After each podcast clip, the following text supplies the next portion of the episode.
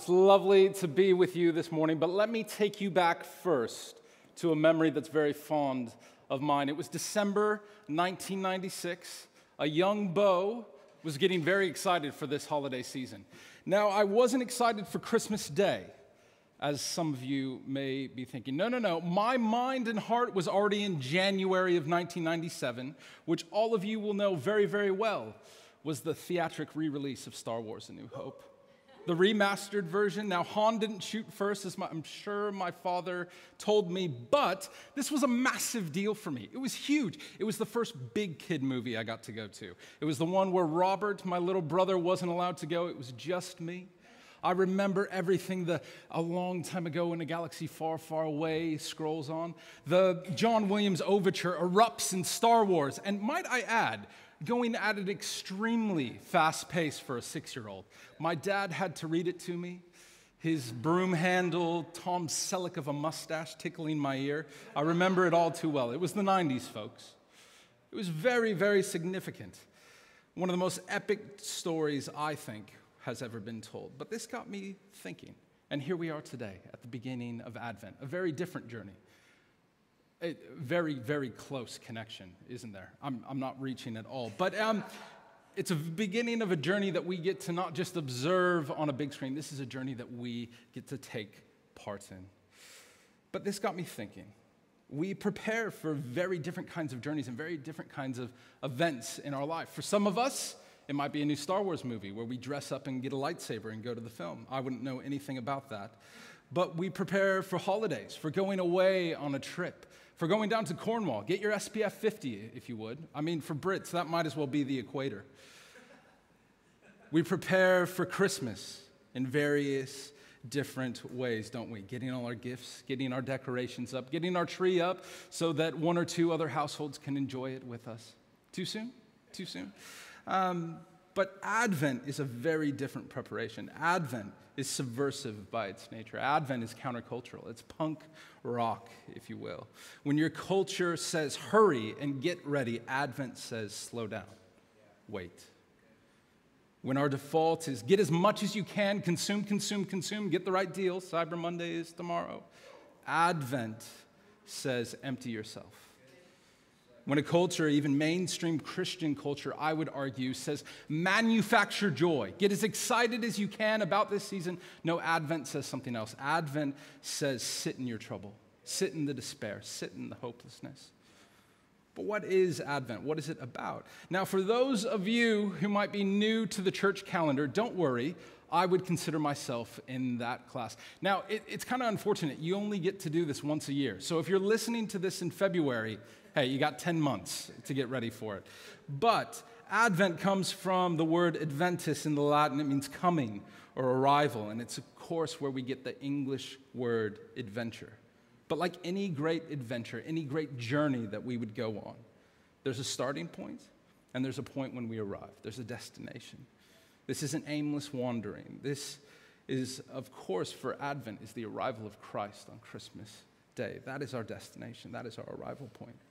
But in Advent, we prepare ourselves to experience Jesus anew. But this adventure, this journey towards our destination, it starts with a promise. Look back at the text. Look at what the angel says to Mary, not casting out a demon, that was a previous text, but uh, it says, the angel says, He will be called the Son of the Most High God. The Lord will give him the throne of his father David. This angel is saying, Your son, this Messiah, is going to be king. This is Isaiah 7:14. The virgin will conceive and give birth to a son, and they will call him Emmanuel. This is Daniel 7:13, a vision of the Son of Man, the King of Kings who rules with no end. This is 2 Samuel chapter 7. The prophet Nathan hearing from God about David that the Messiah will come from his lineage. And it's to Mary that these promises come. Man, we think four weeks to prepare for Christmas, give or take 4,000 years of waiting for this promise, awaiting for this fulfillment. And the angel comes to Mary and says, This is happening now. This long awaited promise is happening in and through you. A promise that comes in a time of great chaos, I might add. Herod's on the throne. We won't go too into it, but he's a nasty dude. Let's just leave it there. Caesar Augustus calls that part of the ancient world to a census to know who and to whom should be paying taxes.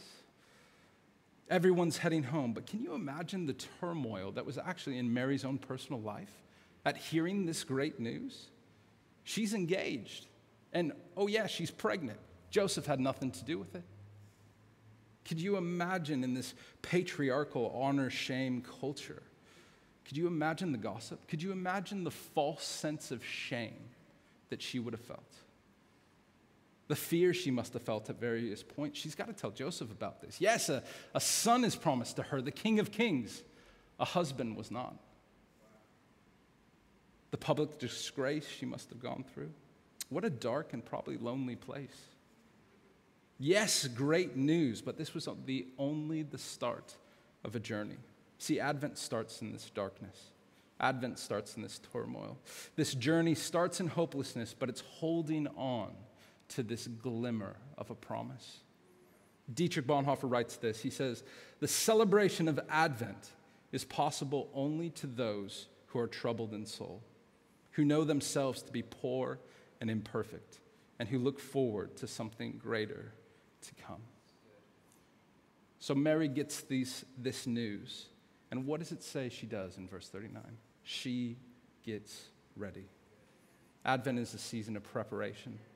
And as some of you will know, uh, my wife Gemma and I have been in a, in a bit of an Advent season ourselves. Uh, my wife at this moment is uh, like seven days away or so from giving birth to our second child. She did tap me on the shoulder last night and said, Hey, sweetheart, I've got a little bit of back pain right now what do I do if something happens? And I said, just call Johnny, and maybe someone will tap me on the shoulder halfway through this, and I'll leave. But uh, we've been in this prep. We've been getting stuff ready, getting stuff out of the attic, rearranging rooms, cleaning. Um, now, my daughter Rhea, she turns two on Thursday, and this has been a little bit different for her. We can tell there's been a bit of angst a bit of anticipation that she's been feeling at times, a bit frustrated. She can, she can almost sense that something's up. Now, we as her parents, we, we know what's happening and we understand her uncertainty.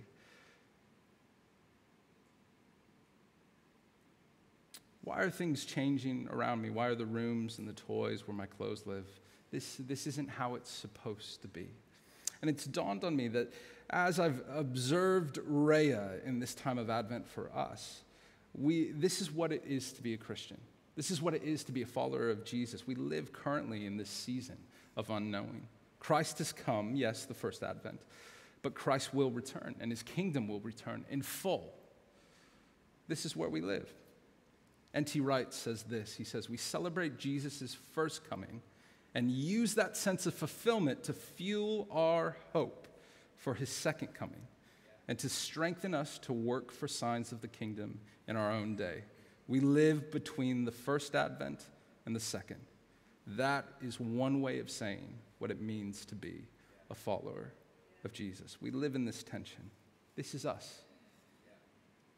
This is why I feel so frustrated at the state of the world. This is why I hurt so bad when children get ill. This is us crying out that the kingdom is, is not here fully. Why is there so much brokenness in the world? Why is there so much brokenness in my friend's life, in my family's life, in my neighbor's life? Why is there so much brokenness still in my life? There was a significant moment, uh, I think, for us as a Trinity family. And if it, my memory serves me right, it was either right at the beginning of Advent or just before it in 2016. We were meeting as a community uh, at a church across town. Uh, this building, this lovely building, just wasn't quite ready for us to be in at the time. And uh, at a night of prayer and worship, there was a significant moment when a, when a lady on our team just cried out in pain and anguish and tears and let her hurt come out in the form of a prayer. It was so significant, and I can't tell you verbatim what the words were that she says. I don't remember much of it, but I can tell you how I felt. I can tell you that her tears gave space for me to hurt. I felt deep in my soul that this world is not how it should be. And as my tears began to follow hers, I remember her last cry was, Jesus, come soon. This is the Romans 8, that creation moaning in, in eager anticipation, the birthing pains, waiting for the hope that is to come in Jesus, that Christ would return. We are a people that live between these two Advents. 2020 has been an unexpected journey, has it not? It's been unprecedented times. You know what's unprecedented? How many times I've heard the word unprecedented in 2020? The chaos, the hopelessness, this is where we find ourselves at the start of Advent 2020. And I would argue that there is no better time for each of us to observe the birth of Jesus fresh and anew through a new lens in this season. We weren't able to prepare for 2020. There was no uh, pandemic field guide, was there? But Fleming Rutledge says this. She said, Advent is the season of hope in the midst of hopelessness. This is an incredible opportunity. Advent offers us this opportunity to almost reclaim a journey as we come to the year's end, to prepare our hearts for a new adventure, an adventure whose starting point is a promise and whose end point is love. But what does this look like for us? Advent is typically a season where we take on a practice. We take on something that we can do in this season to mark the coming of Christ. First thing, I just want to say a couple things that might help us in adopting some sort of practice for Advent. First thing, embrace the darkness, confront your sin, repent. Sit in that uncomfortability, sit in this space of hopelessness. There's no better time to allow the Holy Spirit to highlight areas of your life which you want to turn away from. Fleming Rutledge again, she says, repentance is nearly impossible outside of the context of a promise and restoration. That, that is Advent. This is the season of a promised restorer who would set people free. Second thing, look, look back at the text, text. Mary's response. What does she say? She preps, she gets ready. Don't let Advent just happen to you. Make a plan for how you're going to observe this season. But what did, what did she do? She went to her auntie's house right after that. She hung around there for three months. I want to put to you don't go through Advent alone. Do this with your people. Who, who are your people? I, I would say, as a plug for Trinity, we would call them fuse people that are close, that you share life with, people that you're going to pray with. Invite some friends around you to go through this season together. I almost felt as I was prepping this message, just um, a sense that maybe there's an opportunity for you as a couple to observe uh, men. If you're married in, in a relationship, grabbing your boyfriend or your girlfriend, saying, let's venture on this together. Don't do this alone. Third thing we can see Mary, she worshiped. She went to uh, Elizabeth's house. And then after that, for the next 10 verses, we see this song of praise that the church actually calls Mary's song. Advent is a season of worshiping. Maybe Advent is the season to dust off that old guitar to tune the piano again, that's quite expensive. Maybe don't do that. But, but I mean, if, if it's in tune, to play again and revisit those old hymns, revisit those old carols, and see the language maybe through a new light. Come to Bethlehem and see him whose birth the angels sing. Come adore on bended knee Christ the Lord, our newborn King. Another thing, be creative, don't be prescriptive. What's going to be unique and helpful for you. Maybe ask the Spirit what it could be. Maybe your prayer at the start of Advent is Spirit, I want to experience Jesus anew this season. What could this look like for me? Final thing be simple about this. Don't overcomplicate it. This isn't about what you can do, this is about everything that Christ has done. Practices of faith without grace are just incredible burdens. Advent as you can. That's right, I just made Advent a verb. Advent as you can, not as you can't. Uh, one of the simple ways that I think uh, Lauren and the team have put together are these Advent books. I was telling Johnny the other day that this is like the first Advent book that I've looked at, and I go, I think I can do that. I think I can actually go through this and really enjoy it. I would highly encourage you today, you can come pick one up or email us uh, and we can find a way to drop one off to you. Pick one of these up. It's a simple, incredible way to engage in this season. Prepare, get ready. A Savior has come and is coming again. Let us experience Jesus anew in this season. Let's pray.